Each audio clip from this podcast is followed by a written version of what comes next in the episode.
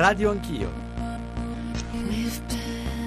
L'autoproclamato Stato islamico ha annunciato il lancio di una sua tivù, il canale del Califfato, che inizialmente trasmetterà i suoi programmi via internet. L'impegno del Partito Democratico in Italia e in Europa in queste ore è totale per migliorare e aumentare la forza della lotta contro il terrorismo. Non è una questione tra l'Europa o l'Occidente e l'Islam. Il terrorismo e gli attentati colpiscono per lo più musulmani nel mondo, quindi abbiamo bisogno di alleanze, dialogo per affrontare il problema assieme e dobbiamo inoltre prenderci la responsabilità di ciò che facciamo e diciamo. Nel palinsesto previsto anche un programma intitolato L'ora del reclutamento, oltre ai notiziari e nuovi reportage realizzati dal giornalista britannico ostaggio dell'ISIS John Cantley, rapito in Siria nel novembre del duemiladodici. Unique de presse d'Anonymous. Dans le cadre de l'attentat du Charlie Hebdo, comme nous vous avions prévenu précédemment, nous comptons faire la lumière sur tous ces événements de plus en hommage à ces innocents tués. Nous Anonymous de toute la planète avons décidé de déclarer la guerre à vous les terroristes. Nous allons vous traquer jusqu'au dernier et vous détruire. Vous vous êtes permis de tuer des innocents. L'ISIS ha già una sua radio ufficiale, Al Bayan, che trasmette tutti i giorni un notiziario via web dalla città di Mosul, la roccaforte del califfato in territorio iracheno. Sono le otto e trentaquattro, bentornati all'ascolto di Radio Anch'io, buongiorno da Giorgio Zanchini. Torniamo in onda dopo il fine settimana nello sport. Che cosa abbiamo alle nostre spalle? Arresti per terrorismo, espulsioni, la cosiddetta cyberguerra, reclutamento e proselitismo dei fondamentalisti islamici e contromisure, contromisure europee, contromisure italiane che eh, stamane Franco Venturini sul Corriere della Sera bolla come tardive e sbagliate. Ieri è stata la nostra apertura del giornale radio delle otto, a Bruxelles c'è stata una riunione dei ministri degli esteri per coordinare le risposte europee ed oggi il nostro Consiglio dei Ministri dovrebbe varare alcune norme di inasprimento. Parleremo di tutto ciò, ma forse la prima domanda, quella più importante, quella sulla quale ci soffermeremo nella prima mezz'ora, è più o meno la seguente. Di fronte all'offensiva terroristica, quali possono essere i limiti del nostro diritto alla privacy, alla riservatezza? Diceva ieri il ministro degli esteri Gentiloni, bisogna trovare un, un nuovo equilibrio tra sicurezza e privacy, ma oggi dobbiamo mettere al primo posto la sicurezza. I nostri riferimenti per allargare come ogni mattina il più possibile la nostra conversazione con voi ascoltatori: ottocento zero cinque zero zero zero uno è il numero verde per intervenire in diretta a Radio Anch'io, e poi tre tre cinque sei nove nove due nove quattro nove per i vostri WhatsApp, per i vostri S M S. Come sapete anche il numero, lo ripeto, tre tre cinque sei nove nove due nove quattro nove, al quale potete lasciare un WhatsApp sonoro eh, indicando il vostro nome, che non duri più di quaranta cinquanta eh, secondi. E infine Radio Anch'io chiocciola rai punto it, e poi c'è ancora Twitter e i social network. Stamane in studio saremo tanti, ci accompagnerà anzitutto Umberto Rapetto, eh, generale Rapetto, buongiorno e benvenuto. Buona giornata. Umberto eh, Rapetto, generale in congedo della Guardia di Finanza, ma soprattutto grande esperto, qualcuno di voi leggerà i suoi interventi non solo sulla rete ma anche sul Sole ventiquattro Ore, sul Fatto Quotidiano, di informatica, di cyberguerra. Poi alle nove ci raggiungeranno Nando Pagnoncelli e Paolo Magri, ma insomma avremo tante voci eh, stamane. E mi permetto di ricordarvi un'ultima cosa: se andate sul nostro sito abbiamo aperto una specie di sondaggio, oppure un vero e proprio sondaggio, chiamiamolo così, sulla scorta, sull'onda di quello che stanno facendo i quotidiani, sulla figura ideale secondo voi per la presidenza della Repubblica. Andate sul sito sondaggio radio anch'io punto rai punto it e potrete esprimere la vostra opinione. Hanno cominciato già a votare, l'abbiamo messo in rete ieri, i primi due posti, insomma quelli più apprezzati da quelli che sinora hanno votato tra i nostri ascoltatori, sono Emma Bonino e Fernando Imposimato. Ma allora cominciamo a prendere il toro per le corna, poi parleremo della risposta europea, della risposta italiana. Umberto Rapetto, che cosa ha scoperchiato Parigi? Gli attentati e l'eccidio di Parigi hanno fatto capire che la vulnerabilità è diffusa e che improvvisamente non c'è più un territorio, perché qualunque realtà di carattere geografico può costituire il bersaglio di un'azione criminale. E poi soprattutto si è cominciato a fare i conti con una realtà parallela, che è quella delle interconnessioni telematiche, che costituiscono, se vogliamo, il sistema nervoso, il tessuto connettivo di chi ha una catena di comando e controllo che attraverso internet riesce ad esercitare, se vogliamo, la migliore espressione, lo diciamo naturalmente in termini negativi, di quanto si possa fare male andando a colpire a distanza senza essere poi rintracciati, perché ci si è resi conto del totale disequilibrio che c'è in, quel, in qualunque conflitto asimmetrico. Chiunque si può svegliare la mattina e dare così sfogo a quelle che sono le proprie capacità, dirette o indirette, di colpire attraverso la rete, prendendo di mira o singole realtà, più per avere un effetto folcloristico, oppure un esempio, andare a sfregiare un sito cambiandone il contenuto, oppure bloccandone l'erogazione dell'informazione che possa essere attesa dalla normale utenza, o altrimenti c'è un fronte ben più impegnativo, il fatto che le reti che interconnettono le cosiddette infrastrutture critiche hanno punti deboli, possono essere mandate semplicemente knockout, se vogliamo adoperare un termine pugilistico, o possono essere oggetto di una vera e propria intromissione. E questo è il primo punto sul quale ci soffermeremo. Il secondo, quello che preoccupa di più e sul quale poi proveremo insomma a dire delle parole un po' più tecniche, anche comprensibili, perché poi Umberto Rapetto, ma anche Massimo Russo, direttore di Wired, che è collegato con noi. Russo, buongiorno e benvenuto. Buongiorno. Sono a voi, capaci anche di essere divulgativi. Il secondo punto, quello che preoccupa di più eh, i cittadini, ma anche i eh, regolatori e i governanti, è il proselitismo. Cioè ci dicono gli esperti di terrorismo, guardate che ISIS, cioè lo Stato islamico e in generale il fondamentalismo islamico, è sulla rete che riesce a predicare e a, eh, a aumentare le sue fila. La virtualizzazione dei rapporti, il fatto stesso che noi abbiamo amici su Facebook e magari pochi che incontriamo per strada, dimostrano la flessibilità di uno strumento che può essere il computer, può essere un tablet, può essere uno smartphone, quindi un telefonino intelligente è già idoneo per costituire, se vogliamo, il vecchio libretto rosso di Mao, oppure il Vangelo o il Corano da portarsi al seguito. E quindi la comunicazione uno a molti, che prima era garantita da uno strumento come la radio o poi successivamente dalla televisione, adesso viene impiegata con un costo di impianto decisamente molto basso da chiunque voglia reclutare, fare sensibilizzazione e, se vogliamo, vuole sfruttare l'onda di disagio che accomuna tutti, perché eh, il proselitismo non viene fatto soltanto per ragioni meramente ideologiche o religiose. Si cerca qualcuno che possa schierarsi nel partito, nell'esercito degli insoddisfatti, di quelli che comunque vogliono dare una lezione alle, se vogliamo, alle grandi istituzioni che si sono preoccupati poco. Rapetto, perché migliorare. Prima della trasmissione mi diceva: se vuoi avere un'idea tu profano di quello che può accadere, guardati Die Hard quattro punto zero. Che significa? Lo dico per gli ascoltatori, è un film ovviamente. Die Hard, Hard, Die Hard quattro punto zero non è soltanto una buona performance eh, così cinematografica di Bruce Willis, ma è semplicemente un trailer di quello che potrebbe effettivamente accadere. Chi ha sceneggiato quel film, dove viene dimostrata la capacità capacità di pirati informatici di andare a bloccare il sistema bancario, di eh, controllare il mondo dell'energia, di paralizzare il traffico entrando nei sistemi di controllo dei semafori che ci sono nelle grosse metropoli, è mh, quel film soltanto un piccolo indizio di quello che potrebbe accadere. E allora vale forse la pena andare, un tempo si diceva, al videonoleggio, ma cercare anche solo qualche spezzone per rendersi conto che chi ha immaginato quegli scenari forse aveva perché competenze. Sembra una cosa lontana da noi, e mi colpiscono le risposte in termini di mail che ci stanno dando i nostri ascoltatori e ci hanno dato nelle, nelle ore che ci precedono a radioanchio chiocciola rai punto it, e che vorrei girare a Massimo Russo, perché tra privacy e sicurezza, quell'equilibrio che citavo all'inizio, menzionato dal ministro Gentiloni eh, ieri a Bruxelles, i nostri ascoltatori, o la maggior parte, sembra scegliere sempre la sicurezza. Le leggo qualche messaggio. Alberto da Legnano: sono una, un fautore dell'abolizione della legge sulla privacy tale e quale.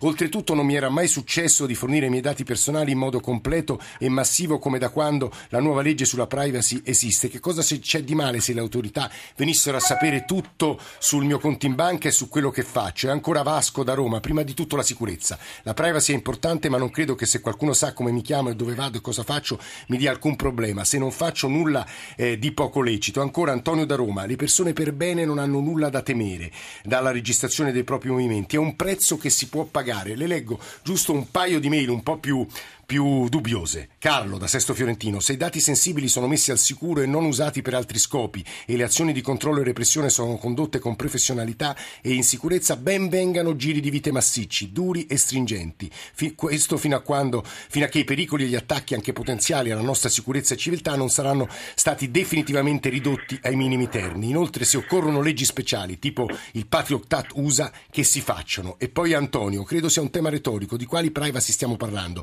Oggi con la tecnologia di cui disponiamo, tra carte di credito, P C, navigatori, smartphone, possiamo essere costantemente monitorati. La domanda è: quanto di quello che stanno già facendo i governi siamo disposti a venirne a conoscenza senza protestare troppo? Massimo Russo, direttore di Wired. Eh, il tema non è tra sicurezza e privacy, il, il tema vero è la libertà, nel senso che quella in cui abbiamo la fortuna di vivere, eh, anche se a volte ci sembra non sia così, è la società più pacifica e più libera che ci sia stata nella storia, e ha un difetto, è, è fragile, e, e il terrorismo fa, punta proprio su questa fragilità, ma nel momento in cui noi ci facciamo impaurire e minacciamo noi stessi con leggi speciali, in qualche modo facciamo il gioco proprio di chi vuole terrorizzarci. Il terrorismo ha già vinto, io credo che le leggi speciali non portino da nessuna parte.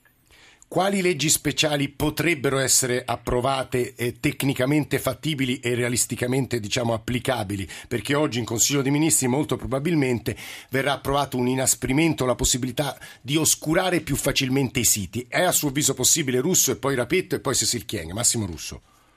Ma tecnicamente è possibile tutto. Abbiamo visto ieri su New York Times come eh, l'N S A americana fosse convinta e sapesse con certezza che erano stati i nordcoreani a, a in qualche modo manomettere i server della Sony, perché l'N S A stessa stava controllando da tempo i server dei nordcoreani. Quindi tecnicamente è sicuramente possibile. Quello che mi aspetto e quello che temo è che si faccia strada ehm, l'idea di una balcanizzazione della rete, quindi sempre di più della uh, apposizione di filtri ai, ai confini nazionali, come già uh, hanno fatto purtroppo molti paesi non democratici, a partire dalla Cina, per continuare uh, con la Russia, per continuare anche con uh, alcuni paesi europei uh, come la Turchia, che possano oscurare i siti e limitare la libertà di espressione. Ma se questo dovesse accadere, ahimè, Eh, questa sì sarebbe una vittoria per il terrorismo, e non aver nulla da temere non è una oh, buona giustificazione. Come diceva il cardinale Richelieu, datemi qualche lettera, diversi secoli fa, datemi qualche lettera di chiunque e io riesco a inchiodarlo. Ognuno di noi ha degli aspetti della propria vita eh, che è corretto eh, rimangano in qualche modo intangibili e al di fuori, nella libertà di espressione, nella libertà di essere se stessi, dal controllo. Generale Rapetto, ci spiega e spiega ai nostri ascoltatori che chiedono chiarimenti proprio su questi, pusti, questi punti, che cosa significa oscurare un sito e che cosa accade nei siti. Io leggevo in questi giorni, ad esempio, musulmani punto it, è lì che ci sarebbe, sarebbe in corso proselitismo e che si ingrasserebbero le fila dei, fra mille virgolette, eh, insomma, eh, pre- fondamentalisti islamici o a rischio, che potrebbero mettersi sulla strada della violenza. Generale. Cominciamo con l'oscuramento. Sì. Si tratta di rendere non raggiungibile da, che, da chi stia navigando in rete una determinata destinazione. I server dei fornitori di connessione telematica vengono in pratica istruiti a filtrare le richieste e far sì che finisca in una lista nera, blacklist che dir si voglia, un determinato indirizzo, e non solo quello, ma anche il numero di carattere tecnico, che è chiamato numero I P, che identifica quella specifica risorsa. Viene messo materialmente al bando e naturalmente non ci si può più rivolgere, ma dimentichiamo che ad esempio su Google o su qualunque altro motore di ricerca rimangono le cosiddette copie cache, ovvero le copie che vengono salvate nel momento in cui il motore di ricerca spazzola la rete per acquisire contenuti e indicizzarli. E questo è il primo punto. Di nuovo gli ascoltatori chiedono ulteriori, ulteriori tecnicismi, ulteriori dettagli. Generale Rapetto, cosa che faremo? Ricordiamoci peraltro che ogni mattina qui su Radio uno dalle undici e mezza a mezzogiorno Eta Beta con Massimo Cerofolini racconta quello che succede nel mondo della rete, nel mondo delle start-up. Chi ha provato a normare e intervenire con norme sul delicatissimo tema, insomma Massimo Russo era molto chiaro su questo punto, del rapporto fra libertà di espressione e ad esempio quello che in linguaggio anglosassone si chiama hate speech, cioè l'incitamento all'odio, il linguaggio dell'odio, è stata Cécile Kyenge. Buongiorno Kyenge, benvenuta. buongiorno, Eu- buongiorno a tutti. Europarlamentare del Partito Democratico, ma soprattutto ex ministra per l'integrazione, lei, ma anche penso ad Andrea Riccardi, avete provato ad fare approvare delle norme che sanzionassero, colpissero coloro che sulla rete incitavano all'odio. Invano, Cécile Kyenge, non ci siete riusciti. Che ambizioni avevate, perché non ci siete riusciti? Cécile Kyenge. Ma eh, il primo punto, non ci siamo riusciti perché uh, quasi tutti uh, c'era uno sbarramento sulla uh, libertà di espressione, e credo che uh, è proprio qui che vi, uh, ci si sbagliava, perché bisognava comunque affrontare questo tema così delicato e riuscire a dire che ci sono dei limiti, perché come uno eh, fuori dal, da internet riesce a fare un discorso e deve rispettare comunque, eh, deve porre un limite, perché altrimenti cade nell'istigazione all'odio a sfondo razziale oppure incitamente eh, all'odio, bisogna farlo anche su, uh, su internet.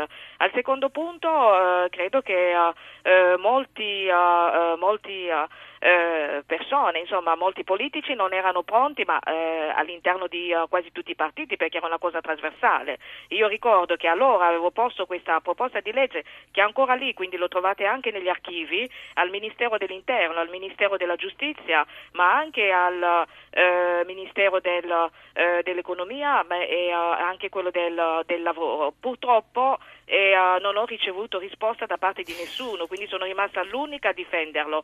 Però credo che oggi noi dobbiamo affrontare questo tema, i fatti di Parigi eh, ce lo dimostrano, ed è difficile, io mi, mi rendo conto che è difficilissimo normare eh, tutto questo, perché molte volte eh, eh, oscuriamo i siti, rinascono eh, come dei funghi. E poi c'è anche un Continuano. problema, Kyenge, se posso dire, di censura e obiettivamente di libertà di esprimere anche i pensieri più urticanti, non violenti o, ecco, per essere molto concreti, Kyenge, lei si riferisce ad esempio in passato ai siti antisemiti, immagino, e adesso ai siti che inneggiano alla guerra santa, immagino siano questi un po' gli esempi. Esattamente, questa noi uh, abbiamo cercato proprio di, uh, eh, di farlo presente, ma non abbiamo trovato una sponda, ma credo che oggi i tempi siano liberi, perché chi oggi parte alla, eh, verso, eh, aderisce al terrorismo non ha bisogno di recarsi esattamente in Medio Oriente o in Africa o in altre zone, lo fa online, e la maggior parte delle persone non appartengono nemmeno a quella religione che oggi viene condannata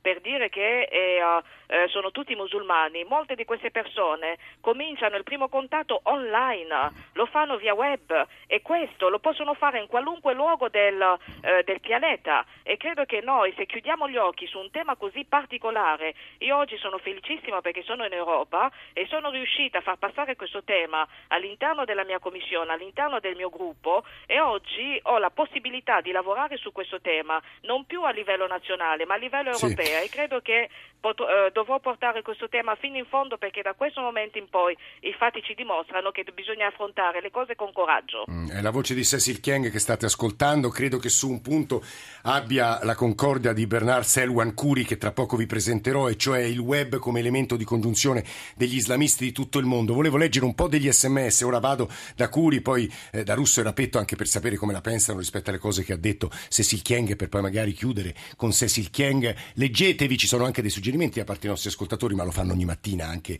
anche attraverso la posta elettronica. L'articolo di Letizia Pascale sui provvedimenti europei e l'intervento della Mogherini su e u news punto i t. Eh, ma quale tipo di sicurezza? Finiamola, ci scrive Emanuele da Roma, di incutere terrore nelle persone. La situazione oggi non è né più né meno che quella di ieri, e se così non fosse, allora le responsabilità dovrebbero assumersene i vari stati. Anzi, io dico, non date i vostri dati a nessuno, a nessun sito, non segnalate le vostre posizioni su Facebook, qualsiasi cosa facciate, spegnete proprio i G P S, perché Che quale tipo di prevenzione oggi come ieri si può adottare contro un pazzo imbottito di tritolo che vuole fare, farsi esplodere in piazza? Nessuno, ahimè. Oggi è esattamente come ieri, e su questo sarà interessante sentire Nando Pagnoncelli e Paolo Magri, che tra poco ci raggiungeranno in studio. Prima eh, però Bernard Selwan Khoury, direttore di Cosmonitor, il Center for Oriental, Oriental Strategic Monitoring. Khoury, buongiorno e benvenuto. Buongiorno a voi, grazie. Che parla italiano. Le volevo chiedere Eh, molto seccamente, eh, è il web, lei ha affermato, l'elemento di congiunzione degli islamisti di tutto il mondo, e allora che dovremmo fare, Khoury? Il web è sicuramente l'elemento di eh, congiunzione, e io ritengo personalmente, in base al, all'esperienza di monitoraggio e di studio del web, che risale a molti anni, quindi non a pochi mesi, eh, quando diciamo, la comunità occidentale ha scoperto che proprio sul web crescevano le nuove generazioni, l'errore sarebbe sicuramente quello di iniziare a chiudere i siti, o meglio, mi spiego, oggi il Consiglio dei Ministri parlerà appunto eh, di, un, uh, di un decreto all'interno del quale si prevede anche la chiusura di alcuni siti. Ricordiamo che gli americani l'avevano già fatto negli anni a seguire, del duemilauno, e mh, i risultati non ci sono stati, o meglio i risultati sperati non sono arrivati, perché ovviamente i siti vengono riaperti. Eh, quello che bisogna fare è sicuramente monitorare non tanto l'attività a cui chi si iscrive a questi siti, che in una buona parte dei casi sono dei forum, quindi sì, è necessaria l'iscrizione. L'importante è riuscire a eh, monitorare gli sviluppi dell'ideologia, eh, quella che è la letteratura, tra virgolette, jihadista che viene seguita, per poter verificare se a livello nazionale ci sono dei riscontri. Scusi Khoury, ma è facile farlo, monitorare, seguire, perché immagino che i siti siano moltissimi e il dibattito, insomma, è appunto, nascono e muoiono continuamente. Come seguire tutto quello che accade? Questo sembra... è vero, i siti sono moltissimi, ma bisogna anche dire che quelli diciamo più importanti, più rilevanti in termini numerici, cioè quelli che hanno il maggior numero di iscritti, quelli che sono i primi a rilanciare i documenti ufficiali delle varie organizzazioni jihadiste, non sono moltissimi, quindi è re- è in realtà è un lavoro che, che eh, potremmo tecnicamente fare. fare. Ricordiamo che ci sono due livelli, c'è un primo livello a cui tutti ovviamente possono avere accesso, perché le organizzazioni jihadiste nel momento in cui diffondono un comunicato, sì, e qual è il secondo lo fanno, livello? Lo fanno attraverso eh. i siti. Il secondo livello è un livello appunto riservato a chi è iscritto, ed è qui che, che, che bisogna fare un lavoro tecnico. Guardi Khoury, io provo a girare le sue... È un'infiltrazione a tutti gli effetti. La sua preoccupante, la sua preoccupante invito, eh, abbiamo insomma meno di tre minuti per chiudere questa prima parte. Umberto Rapetto, Massimo Russo, Cécile Kyenge. Rapetto, le parole di Kyenge la preoccupano, la, tro- la trovano discorde? No, non si può essere non d'accordo. Il problema è un altro, che la disciplinare, stabilire norme, redigere regolamenti, imporre qualcosa vale se si ha competenza e giurisdizione. Ci troviamo di fronte ad uno scenario internazionale dove i confini non ci sono e dove gli strumenti convenzionali non hanno alcuna possibilità di incidere. C'è da considerare un'altra cosa, che eh, esiste un internet non eh, abituale, che non è quello del web, mm. ma esiste il famoso deep web, eh. l'internet profondo, il sottosuolo, l'underground computer. E quello è difficile da controllare. Quello è difficile da controllare perché chiunque può stabilire e utilizzare un canale di comunicazione, una modalità di trasmissione che non è quella usuale. Ripartiremo da questo subito dopo il G R uno delle nove. Massimo Russo, direttore di Wired, purtroppo pochi secondi per lasciare poi lo spazio alla Cécile Kyenge. Massimo Russo. Massimo, ci sente? Il web è l'elemento... Sì, vi sento bene. Il web è l'elemento di congiunzione di tutti noi. Ci sono voluti quindici anni per connettere un miliardo e mezzo di computer a internet, ma nel solo duemilaquattordici sono stati venduti un miliardo e mezzo di smartphone. È la società della conoscenza. La conoscenza significa anche trovare in rete come si fabbrica un'autobomba, ed è molto facile eh, trovarlo navigando, navigando oggi nei siti. Ma non è questo il problema, non sono i siti il problema. Sono in totale disaccordo con quel che diceva la Kyenge prima. Pensiamo solo all'hate speech, il linguaggio d'odio. Sì. Eh, il linguaggio d'odio non nasce nei siti pirata, nasce nel linguaggio di ognuno di noi. La rete è solo uno specchio che riflette quel che noi siamo, e rompere lo specchio non è la soluzione. Quando un vicepresidente del Senato dice che due ragazze sequestrate in Siria hanno avuto rapporti sì. sessuali con i sequestratori, si e quando noi Gaspari, stessi diciamo sì. sì, quando noi stessi eh, il giorno dopo degli attentati di Parigi abbiamo detto siamo tutti Charlie. Charlie non si poneva certo problemi Uh, nel, e non si pone certo problemi nel, nelle conseguenze dell'uso della libertà di espressione. La libertà di espressione è o non è, non esiste. Mm. Massimo Russo ha la posizione libertaria chiara, molto chiaramente espressa tra l'altro. A Cécile Kyenge chiedo un po' di pazienza, perché come sentite dalla nostra sigla di chiusura stiamo finendo questa prima parte. Vorrei ripartire però da Cécile Kyenge con una risposta a Rapetto e a Massimo Russo, da Massimo Russo, ma soprattutto dagli interventi di voi ascoltatori, e poi apriremo una finestra credo interessante con Nando Pagnoncelli e Paolo Magri. Diamo la linea adesso al G R uno delle nove, ma ci risentiamo tra pochissimo.